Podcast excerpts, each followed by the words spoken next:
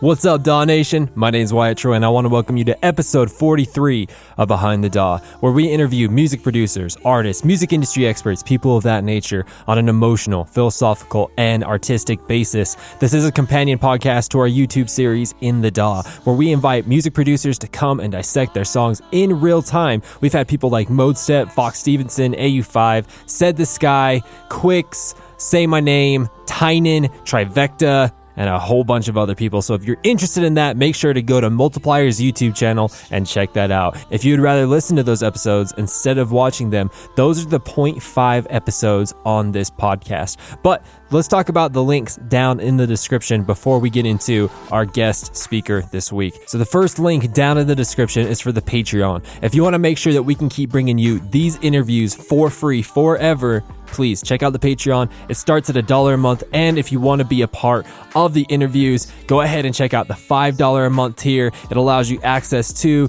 the Discord community where we do all the live streams with the people that we bring on the show. So please go ahead and check that out. The second link in the description is for suggestions. If you want to suggest someone to come on the show, please click that link. The third link is for private lessons. If you want private lessons in electronic music production or in social media marketing, go ahead and check out that link. The fourth link is for a free consultation. If you want to enter to win a 20 minute free consultation that we do every week, go ahead and click on that link. And then finally, the last link down there is for the Cristina Soto sample pack that she just released last September. It's an amazing sample pack. We're going to be talking about that more in the episode. So please go ahead and check that out. All right. So this week, as I mentioned, we are going to be interviewing Cristina Soto. Who is Cristina Soto? She is a singer, songwriter, and live performer who has worked with EDM heavyweights like AU5, Said the Sky, Illenium, Seven Lions, Tritonal, Closey, Symbionic, Amity, and a bunch of others. I mean, she's amazing. She's done so many things.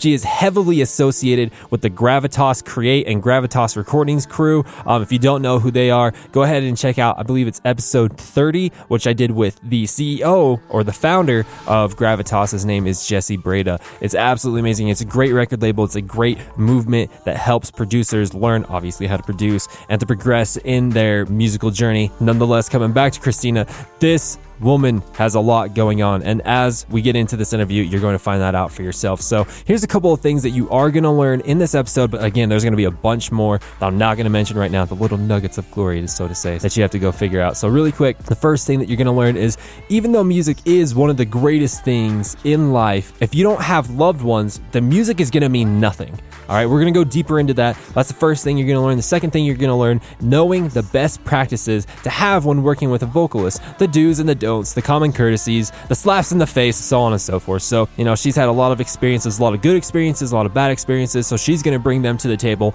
and say, hey, do this, don't do that, so on and so forth. And the third thing that we're going to be talking about is we are going to dissect the lyrics of some of her biggest songs and find out where the inspiration came from for those songs. Make sure to stay tuned for all that. If you like this episode, please like, comment, subscribe, repost, follow on the particular platforms that you're listening on, like iTunes, Spotify, Google Play, Deezer, so on and so forth. And then finally, after you listen to this episode, make sure to check out the bonus social media marketing consultation that Daddy and I did for Cristina. She had to leave, she wasn't able to be a part of that consultation, but it was for her. So make sure to check that out. It's going to be coming out the Monday after this interview. So go ahead, check that out. But with all that out of the way, Daw Nation, I want to introduce you to Cristina Soto.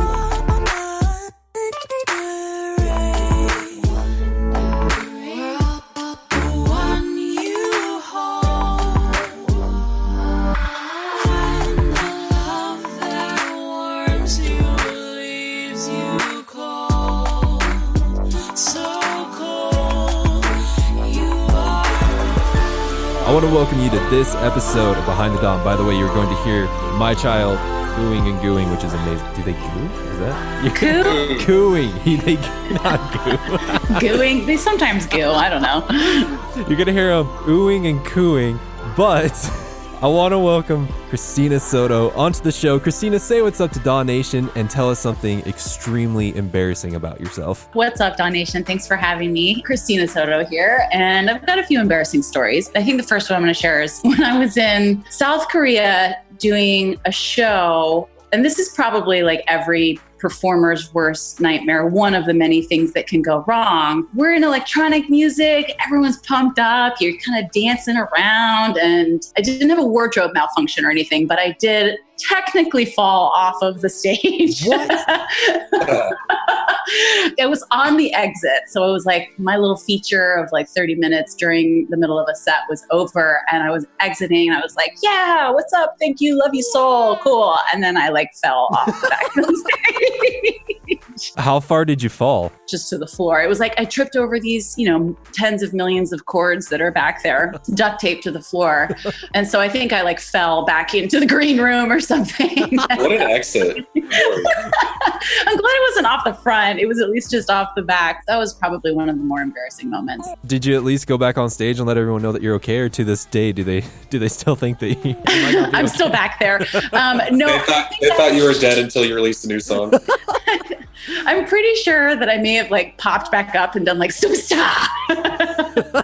that was good. That was handsomely embarrassing, Cristina. I'm very proud of you for that. I'm glad I stepped it up. I also forgot to mention his voice kind of uh, creeped in without me mentioning him, but uh, but Brendan Nilsson's here. Brendan, who also goes by Daddy, he's an amazing artist. Daddy, how you doing today, man? Oh, I'm doing just grand. Daddy has the best branding in the world. If anyone wants to go see something that's just like absolutely wholesome and electronic and beautiful, please go check out Daddy. But Cristina, I got some very funny questions for you that's going to help you get into the deep mindset. Is that okay? Yeah, let's go for it. All right. First off, prerequisite to this question Have you watched Infinity War, but the Avengers Infinity War? I have. Okay, perfect. All right. So let me ask you this. So this is deep. This is deep. This one isn't even funny. It's just deep. Okay, here we go. So Thanos, you know when he when he when he snaps his hand and wipes out half half the universe, right? Uh-huh. But why didn't any plants or trees disappear as well? Because those are living things as well. What the heck, Cristina?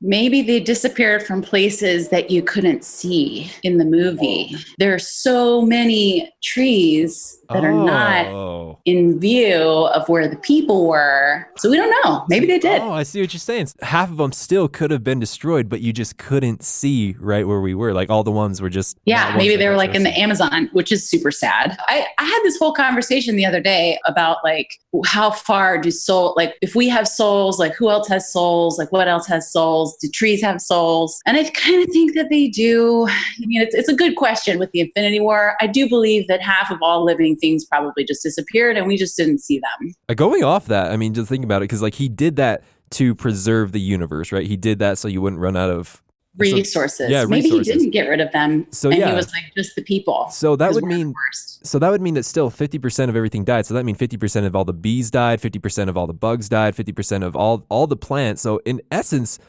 it kind of evened out, right? Because it got rid of a bunch of resources. The resources to people ratio went down. You know what I'm saying? Did he in fact get rid of all life like all all life forms or was it just because I feel like the people were really the problem. Maybe. What do you think, Brendan? You're an Avengers specialist. Dude, here's what I'm going to say, okay? I think Thanos knows what he's doing, man. I think he's got a good plan. And so, whatever he did, I'm sure it worked. And I'm 100% behind him. Thanos did nothing wrong. Hashtag Thanos did nothing wrong. Do you know what we're talking about? Have you ever seen that subreddit, Cristina? Uh, I, okay. I don't. I'm not a Reddit person. okay, there's an entire like subreddit for Thanos did nothing wrong, and like everyone's adamant about what he did. Can I can I just say I'm on part of the snap? Like I got snapped. Fifty percent of the members in the subreddit got snapped and got got like, banned, got banned, permanently banned from the from the subreddit. At, wow. At a, there was like there was like 400,000 people or something like that. It's like a whole counterculture that I know nothing about. Right? Yeah. this is dark. I wouldn't go there. Yeah. all right. Next deep question. All right. Are belly buttons just old mouths? Are they just, you know, our old mouths? Have you heard this before? That sigh sounded like this is like you've heard this so many times. You're like, dang it. Well, I mean, I grew a baby. And so I know that technically it is basically just a mouth, a toothless, non chewing mouth I don't know. It's more than a mouth. It's more than a mouth. It's more than just like ingestion of nutrients. It's fluids. It's everything else, and doesn't talk back. It's, it's more than a mouth. like, let's not dumb it down to just a mouth. You're right. You're right. That was my bad. I shouldn't dumb it down. it's the miracle of life, Wyatt. You're right. You're right. I'm sorry. All right. I'll redeem myself with this next question. Oh, my wife's here. Hold on. I'm gonna give up my child. Here you go. Thanks, Kai. Love you. Are clouds just the ghosts of water that was burned to death? Well, brushing all science aside, yes. like all science? Like 100% of it? Pretty much all science. I don't know, Cristina. I've uh, I've consulted with NASA on this one, and I'm gonna I'm gonna Is say that why they very take shape? when you're looking at them out of airplanes, because I do that like every week, and it never gets old. They do have their own shapes and fluffiness and colors and stuff like that. So I do believe they're all unique, but fortunately, I just don't know if water has ghosts. But I like the way it sounds. It's poetic. It is very poetic. I give you full permission to use that in a song. Full permission. oh, totally. Next big banger is going to be like ghosts. Water ghost. Water ghosts, water ghosts. Yeah, This is we're off to such a good start. So how, how are you feeling? You feel like you're in a deep mindset now? I'm very, very, yes, I'm ready for anything. All right, that sounds great. Well, since we got those absolutely essential questions out of the way, Brendan, Daddy, can you give us the first question, man? The first real question. Absolutely. I have heard your name for years across the production community, across the electronic music production community. A lot of producers are drawn to you. You know, if you ask like, hey, who are your list of like top collaborators that you'd like to, to work with? I often hear Cristina Soto. Totally. There's a lot of good voices out there. There's a lot of good vocalists.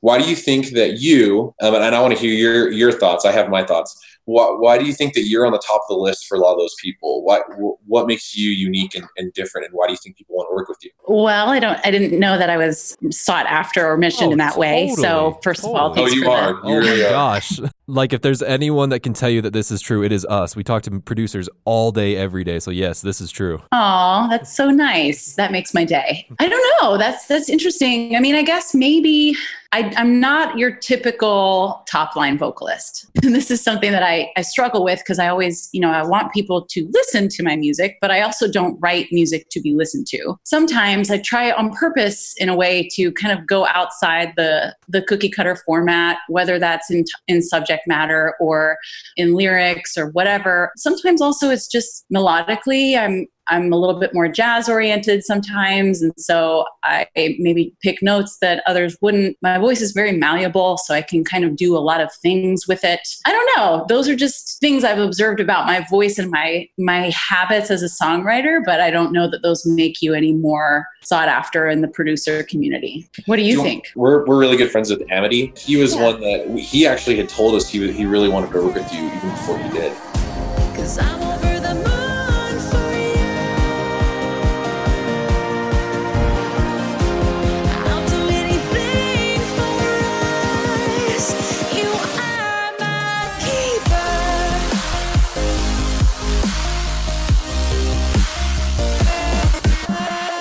And so, yeah, we've heard we've heard this a lot, but something that he he had talked about, and as well as not we're not joking. We have heard a lot of people talk about it with you.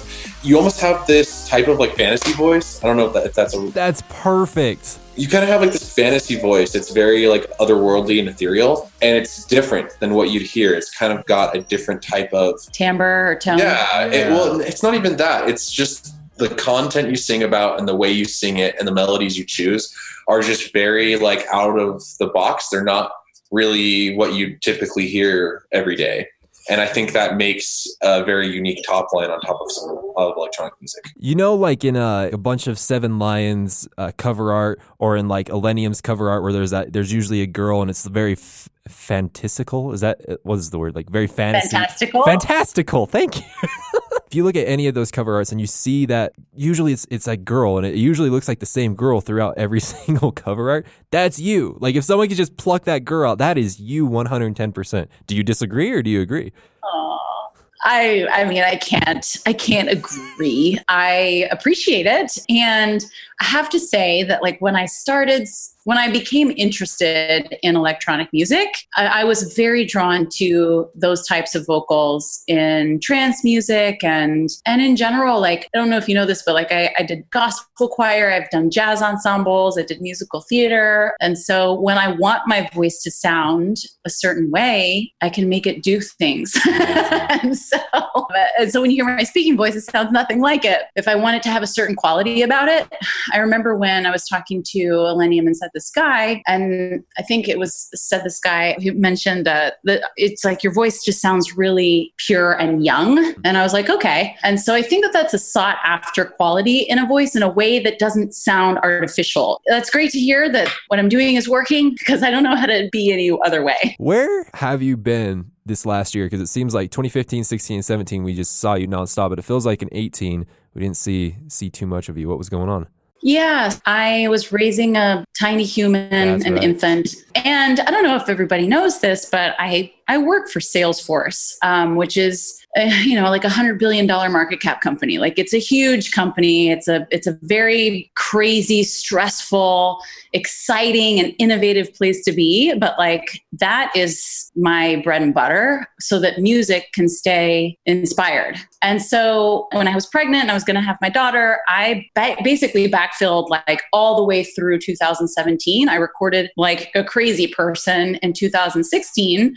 And then I had releases lined up for all of 2017. So it was ready to go. When 2018 hit, I was like, oh, snap. I've been just like raising this daughter and like haven't spent as much time in the studio or just with a full brain, to be honest, Mm. because you know how it is the first um, several months. Totally. And and so 2018 was kind of getting you know kind of back in the saddle but i also released a sample pack which had six basically full concept songs on it broken down into like i don't know 500 samples or something like that. While i didn't do as many you know i think i only had like a keeper acoustic release and then the wander on song with with closey so i didn't do major singles or you know kind of collaboration releases but i did do a huge sample pack that released in i want to say september and so i worked on that pretty much from march until september That's amazing. Where, where can people get that? That sounds amazing. so it's on black octopus right now it's coming out on splice i believe in the next few weeks Ooh. I have like 1,300 tokens on Splice that I haven't used. And so I'm going to download that whole pack. Literally the whole thing. well, you'll have to tell me if you do. I have my favorites from the pack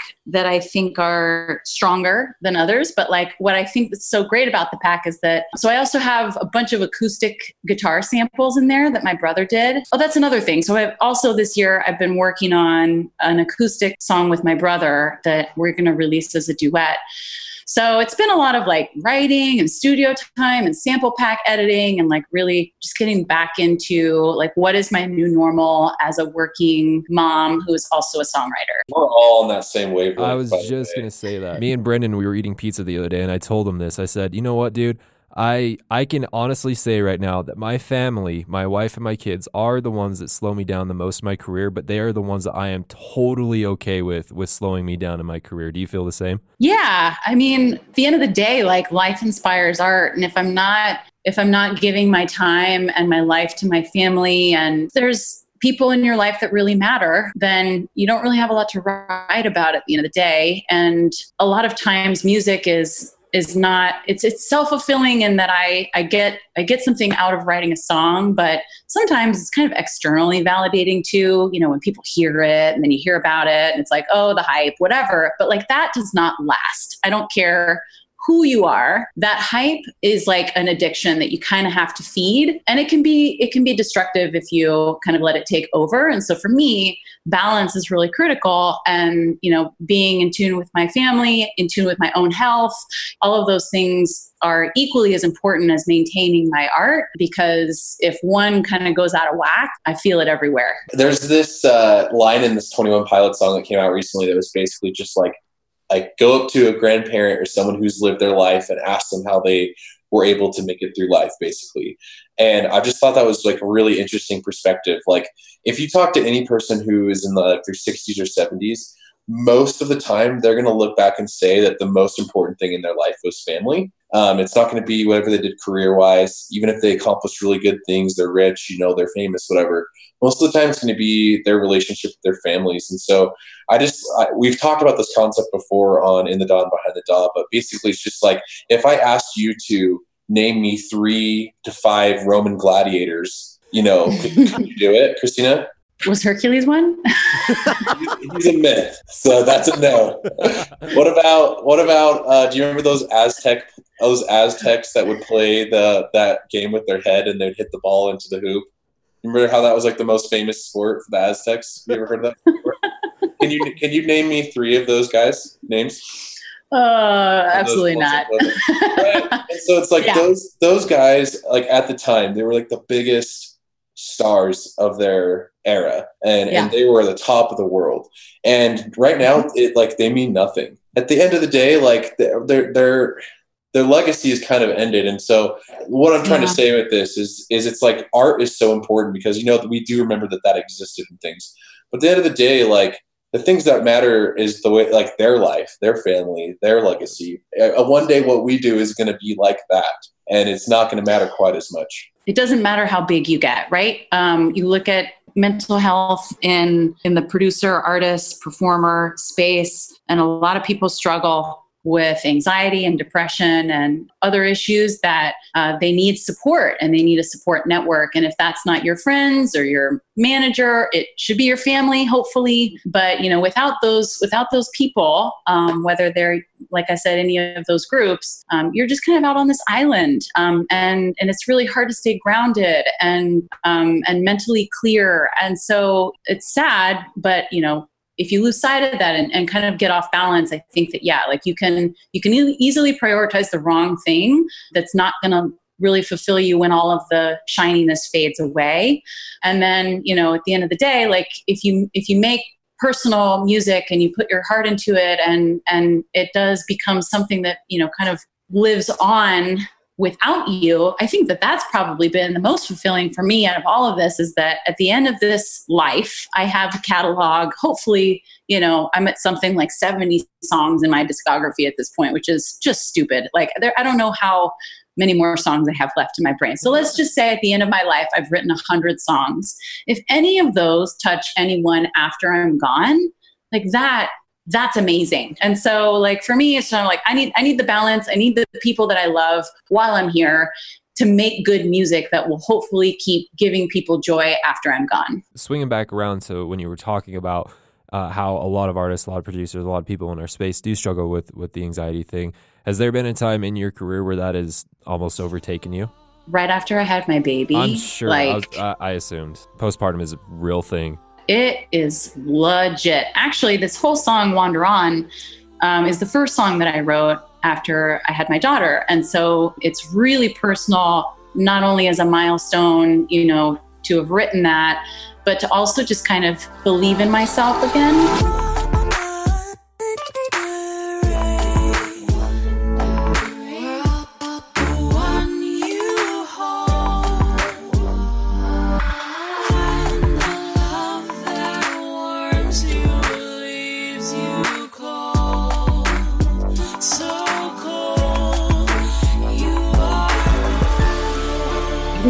Multiple identities in our life, right? Like you are a child, you are a father, you are a brother, a sister, insert noun here, right? And so, like, when you become something brand new in such a major way, it's kind of like, oh, I have to re- rediscover all the old parts of myself or all my former identities and figure out how they fit together. And so, postpartum for me, it wasn't so much depression, it was a lot of anxiety and like pressure, you know, to kind of perform to get back to you know to do all of the things at 100% and you know that's just not super realistic every every day. And so that's probably the biggest bout that i've personally had. Um, but i know a lot of people and love a lot of people that struggle with that. And and if they're in the in the rise or the ascent of their career it can be kind of muted but the moment that that something happens as a setback everything comes kind of flooding back in so i'm very familiar with how that affects people and you know kind of personally have, have touched in the you know in anxiety space um, and struggle with that i would say pretty regularly Daddy is a daddy, so he has obviously he has a kid if he's a daddy. I have two kids, and so we both we both when our wives were having kids, we know we know the sheer power of of postpartum of what of what pregnancy can do to to a woman. It is oh my gosh that like me both Brendan and I we've been through some dark stuff, but nothing, nothing came close to to what we went through when our wives were pregnant. Can you agree with that, Brendan? Yeah, just like it really messes with the person's emotions and Hormones are so real. they're really powerful. It's Yeah, disturbing. Um, and then, you know, afterward, it's just like, oh, cool. I had this adorable baby, but I'm still really fat. and, like, if you care at all about, like, you know, what you used to look like or this, this former version of yourself, that alone is enough to throw a curveball at somebody and be like, hey, bet you didn't want this extra 40 pounds. Boom. For me, it was just kind of like I needed to sit down and write um, it's always been about lyrics for me so like coming back to something that you know i could feel i was also reading a lot of fantasy books Nice. my postpartum i'm not sure if you're familiar with um, do you guys are you guys in fantasy stuff I love fantasy stuff. Oh, dude. yeah. are you familiar with name of the wind Never. I want to though. so the author's name is Patrick Rothfuss, and um, actually, this whole the whole song "Wander On" was based on having read like some of the chronicles of, of his fantasy books.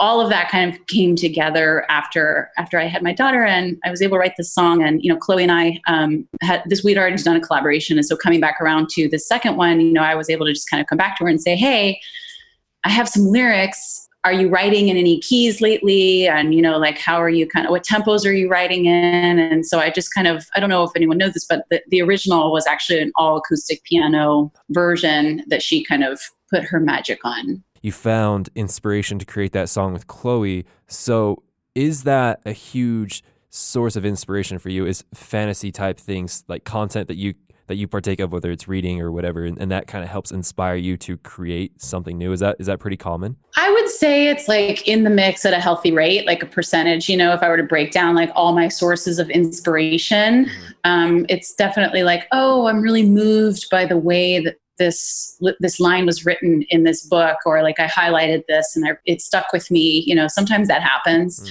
and then other times I will just be on a walk outside. I think a lot of times nature is a, a big inspiration source for me. Just even even park nature, like it doesn't have to be you know Patagonia nature, although that is amazing. Just getting outside and like moving my body sometimes kind of opens up my mind to think about things. Um, and then you know I'll I'll do a lot of journaling. Um, less so these days. I've been trying to get back into it, but I have like dozens of well, I would say probably a dozen journals that are like end to end full since I was like 16 and started journaling. And so it's just one of those things that sometimes I'll go back and I'll look at something and I'm like, oh man, like I, that line, you know, and then you can build a whole song around a line. So, or a theme or something that kind of, you know, you gravitate toward. But I would say fantasy has been more informative like in the last probably few years because I've just been super into it. But like lyrically, comes from everywhere. My wife very recently just got me a Nintendo Switch, and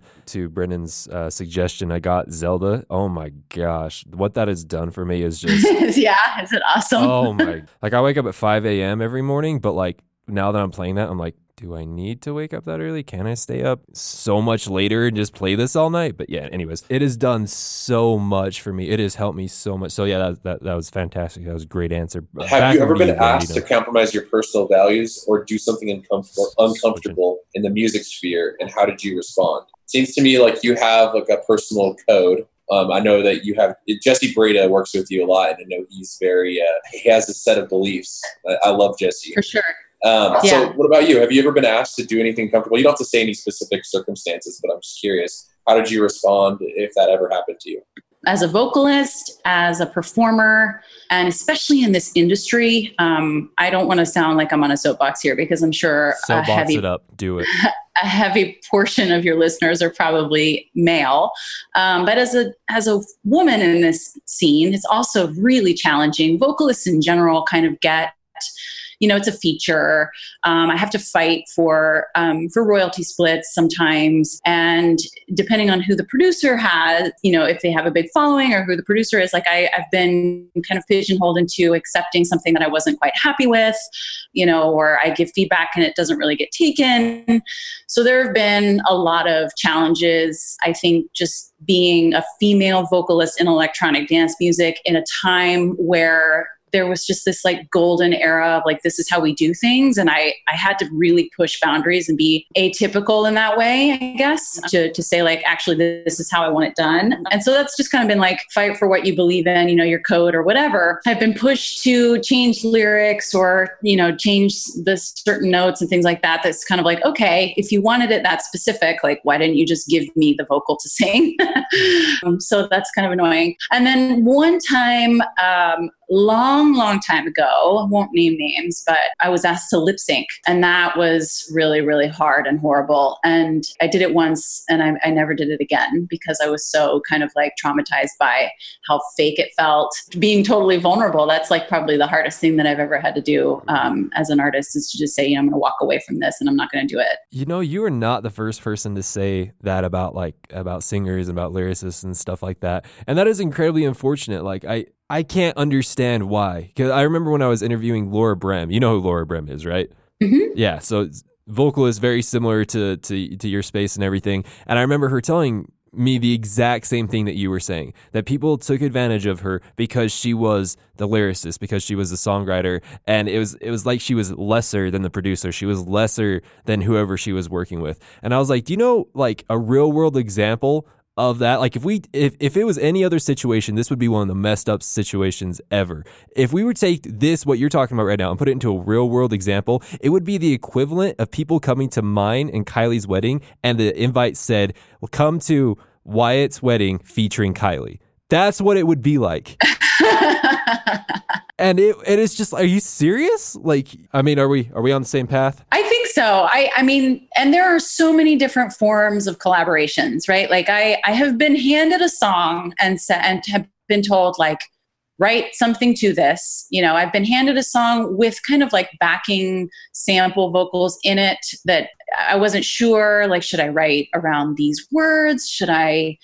I, I so um so there I, I don't it's like I have so many crazy stories but yeah like if if you knew some of the things that I was handed like some of them are just kind of you know transactional as the way that I would put it. But um others are very much a collaboration between two people. And you know like for for example me and Chloe when we work together like she she will you know tell me certain keys that she's writing in. I'll write a piano to that. Like she'll come back with a you know some beats and like we'll just go back and forth for months on on a song. And it's it's really rewarding to work with someone like that because you know she's truly interested in in your perspective as an artist and so that's you know that's the other side of the spectrum and that's the that's where you really strive to be anyone who doesn't know who we're talking about with chloe that's chloe just just so you know but yeah chloe's her first name Um, when you're working with producers, are there any things that we should look out for when uh, working with someone to show you respect and to make it a good experience for you? Is there anything that we should look out for that we should do that you appreciate when a producer does? And are there things that you think that we may not realize we're doing wrong uh, that could potentially make it uh, uncomfortable for you? Well, yeah, I've got a laundry list, so I'll see see how long I can go here. But um, and it's going to depend on who you're working with, right? So when I was when I was brand new into I guess recording artist space, and I had just really done like live live shows and singer songwriter stuff in the in the past. I didn't know what kind of presets to put on my vocals. I didn't know you know that i liked it a certain way or you know the kind of the nuances that you learn after doing it for a while. But here are some things that as a vocalist i am really really picky about. I don't like breaths to be extra um, emphasized in a recording. And I, I'm sure that's probably somewhat subjective, but like if you have kind of an amateur producer that's not even thinking about that, like I will do my best to take out really big gaping breaths in my own you know stems that i send but as a producer if you put an effect on a tiny breath that makes it go like something crazy like in the mix it's very distracting as a vocalist to hear that. I just am super aware of like the breath edits and like the attention to breath whenever you're working with a vocal. Any other presets around EQ so most of the time again they will give the stems to you that way. So if you're going to kind of go before that before you actually start working with the stems if you're going to ask a, a vocalist to work with you it's always helpful to have a short you know demo pack of you know two to three different concepts even if they're just like 45 seconds long to you know to shop and say like this is a starting point. If you are really interested in working with someone who's experienced you can ask them what keys they typically like to write in because every vocalist has a range and that range is not the same from an alto to a mezzo or a soprano. And so and i'm not even talking about tenors and you know male vocalists but we all know where our sweet spot is. And so that's a you know if you're going to start from the ground up that's a good question. And then you know if you have a concept for a song that you want someone to write to as- as more of like a top line style as a vocalist and a songwriter i always want to know what inspired you to write the music? I don't i mean it's a great that you give me this song you tell me it's in the key of a minor and it's 127 bpm or 128 right? Whatever but like if you've named it something like dubstep 130 you know like not an actual artistic name or if you've given it some obscure title like when i work with austin uh, au5 like his, his titles are always so amazing. Um, and you know sometimes i try to map my theme to his title or to the to the title that I get. But other times, like I, I can't necessarily, especially if it's something a little bit more kind of generic. And so, like, I want to know, like, were you feeling hyped up to go play out? Like, did you envision this being, you know, like a solitary listening song? Any kind of context that that the producer can give uh, to the the top line vocal and and the songwriter is super helpful. So I don't know if you've heard those before. I'm sure it was probably more than you asked for, but like those are some things that come to mind that I always want. Speaking about your songs and, and specific songs that you've that you've wrote in the past, I have some questions about some of my favorite songs of yours. Would you feel comfortable going into more detail about certain lyrics? Would that be all right? Yeah, totally. Awesome. So the very first one, Shock Diamond, AU5.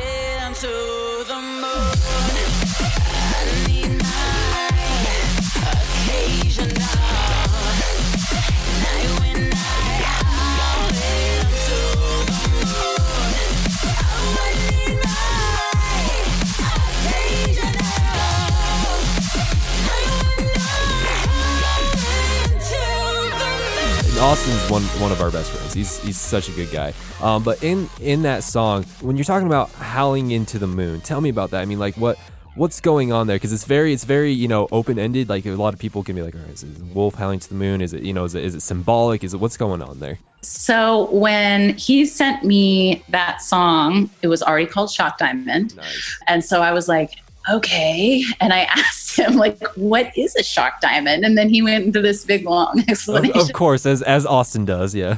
the the the triangles on the fighter planes that you know absorb the shock from anyway and i was like okay well cool that's not what i was thinking so here's what i'm thinking when i listen to your song. And so i i imagine myself like when in all of austin's demos that he sent me i ha- i just close my eyes and kind of let the music take me where i imagine like the scene to be. And then i write about the scene. So with Shock Diamond, I was thinking about when I met my husband, um, we would take these amazing nighttime bike rides and we would go all over Austin. It was springtime and we would put this huge Bluetooth speaker on my bike and it was our beats and we would just like blast music and we put like monkey lights on our bikes and like we went all over do social rides and everything and so it was just such an amazing feeling that like when i heard shock diamond i was kind of transported back into like a nighttime bike ride. Weave in and out of you but i know that you're there. You know there's just a lot of like very tender moments in those in those sections of the song that allow for it. But like what ultimately I remember loving so much about those is that like it's this release like riding a bike is like being a little kid right? Like you just you come back to this place in yourself that is is very pure and elemental. And when you are an adult having that release is like the hell at the moon comes from that. Like um, I need my occasional howl at the moon. Life like catches up with you. And at the end of the day, like I just want to like play my beats, turn on my monkey lights and go on a bike ride with my husband. And so that's kind of where the inspiration for the song came from. And, and howling at the moon is like my, just my symbol of like when you, when you feel that release and um, you can just be totally like raw and loud. So the next song, which was actually the very first song I've ever heard of you, was uh, "Painted White." It was uh, with you and Illenium and "Said the Sky."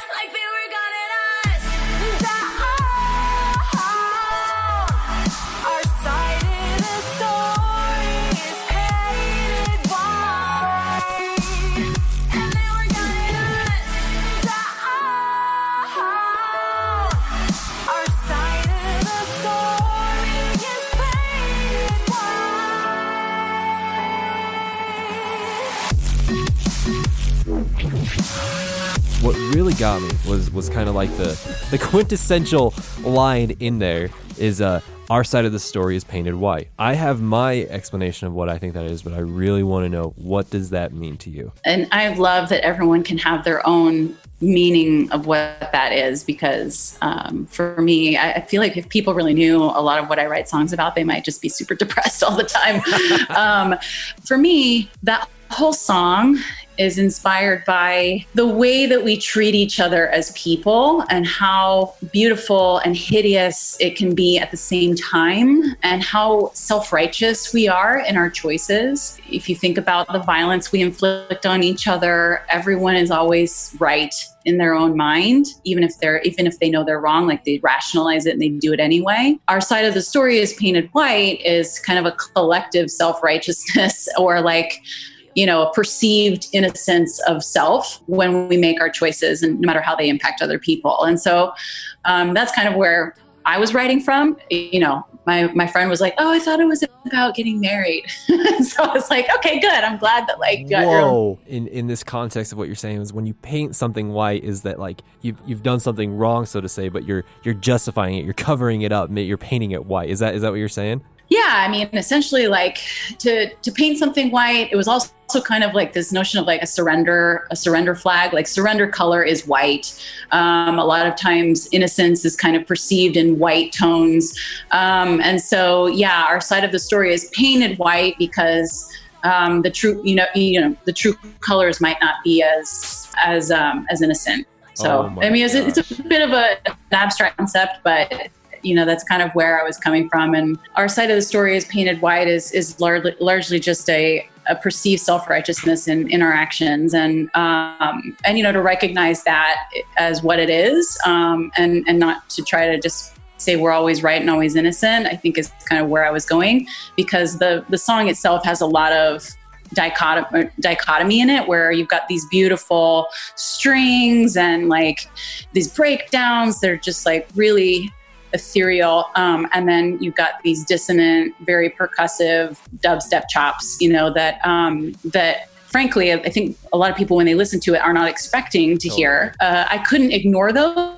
those topically for the song. Um, i needed to i felt like i needed to write something that would kind of illustrate that like there's conflict and and there's pain you know even even if we are beautiful and even if we've got this glorious energy like we can't ignore the dark side of ourselves I was totally off. I mean, I, I, definitely wasn't like your friend and thought it was about a wedding. And no, I was totally off because what I thought was that like there's this big, tragic, traumatizing event, but the, the, the, the people that caused that, and then you're, you're the victim, you're the person that it happened to, but the people that caused that, um, they're, they're, they're kind of shutting you down. They're, they're painting your story white, right? They're just covering it up, you know, almost like a whiteout. They're just kind of like ignoring what's going on, on on your side. They're just forgetting about it. And so it's so cool. It's so cool to see the different interpretations, so to say, and what it, what, it- what it can mean to someone. This is great. This is fantastic.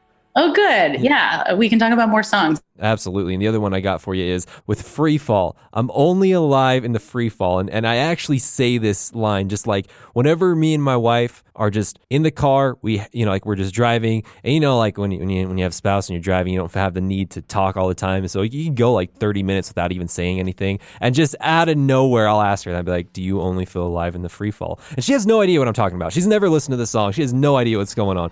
And so, like, I want you to know, like, this is one of my favorite songs, and Clockvice's remix of this song is probably one of the best remixes. It's so good.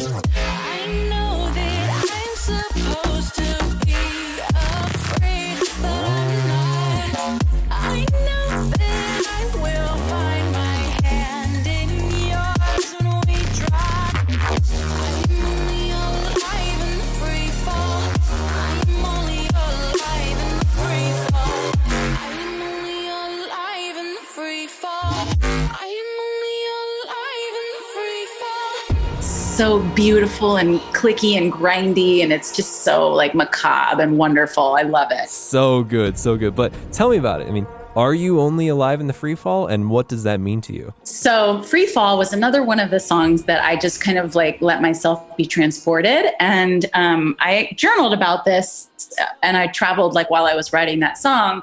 And I, I imagined this ravey carnival where you have these rides and like, so, and it's just kind of this place where, like, come one, come all to the free fall. You know, it's like I, the free fall was actually like the big ride at the carnival that I was like imagining in my mind. And shining faces lining up, everybody's filled with hope and disbelief.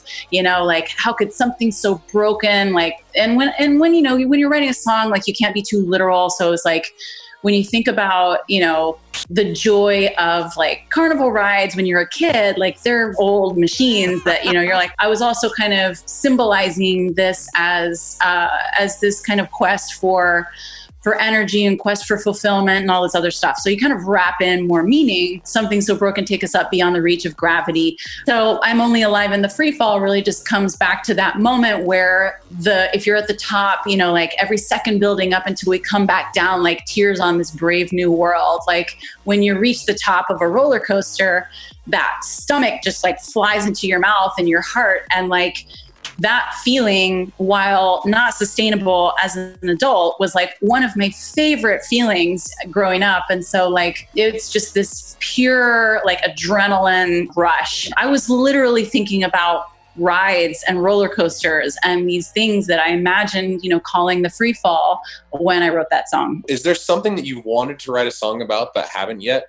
And what is that? You know, something that I've been talking to my brother about lately, because I don't know about y'all, but once you do something over and over and over, and it, I mean, you have to grow, you have to change. Um, and so part of me is like, I, I, I want to stay in electronic music in some capacity, but I would love to write, you know, kind of political punk music. like, I would love to embrace that I am an idealistic person and that, like, and I don't really feel like I can truly be as gritty or as somber as I want to be sometimes. I want to write about the environment. I want to write about how I feel about big big feelings and issues in in the world and like sometimes I don't think that that I'm in the best space to to do that uh, without sounding kind of overly cheesy and so You know, that's a, that's a really interesting concept that you're that you're talking about because I've I've been thinking about that, but I've never been able to put it into words because like I've been heavy into hip hop ever since I was as small as my son that was here, right? I've all like you were a lowercase g. yeah, yeah, Right. exactly.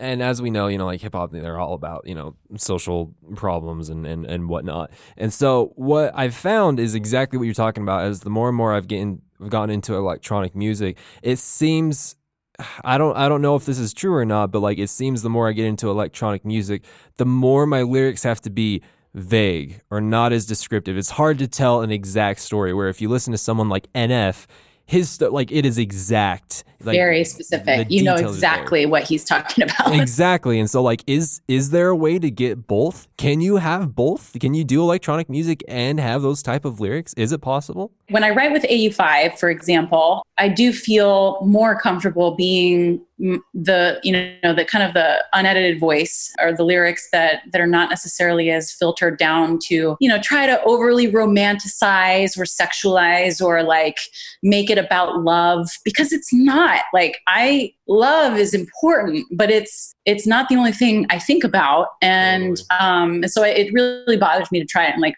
you know shove everything into that frameworks just so that you know it can show up on some trance 2019 remix collection. Mm-hmm. When I write with, you know, some of the more kind of bass heavy producers and things like that, I am able to explore some of those lyrics and concepts that are not they're not as as bright and and you know sometimes are a little bit more nuanced. But yeah i don't i don't know that like edm in the way that it's shaped today i i, I personally haven't found that like that great medium of of being able to like talk about social issues without making it also a party if that makes sense There's got to be a way though. There has to be. Ah, I know, I know. So in my sample pack, if you go buy this on Splice, I'm doing I'm gonna um, there is a song called "Borrowing," and it's the only song that I think I've ever written and and put out in some format. It's about the environment. You probably would never know that. That's the only time I've ever actually released something that's you know remotely cause or issue related. we are going to check that out. I promise. The minute that it pops up on Splice, we're all we're all just gonna. It's gonna be a free fall. I'm gonna buy it twice. I'm gonna buy it twice. I'm gonna get another account and then I'm gonna I'm gonna buy it. Sweet. If you could be asked any question in, in an interview, what would that question be and what would your answer be? as a performer, you know, it's not every day that you get to you have opportunities like I've had and tour the world. And you know, I know that I'm not doing that like right this second, but those things never leave me. And so like I feel like you asked what the most embarrassing thing is, like maybe you could ask someone like what their their best their best memory of performance or their best show, like what made that unique and why was it the best, um, would probably be a good question to ask people. Good. And Okay, That so one. yeah. what is the answer to that then? probably most memorable was the tritonal Air Up There 100 episode and performance at Emos that we sold out.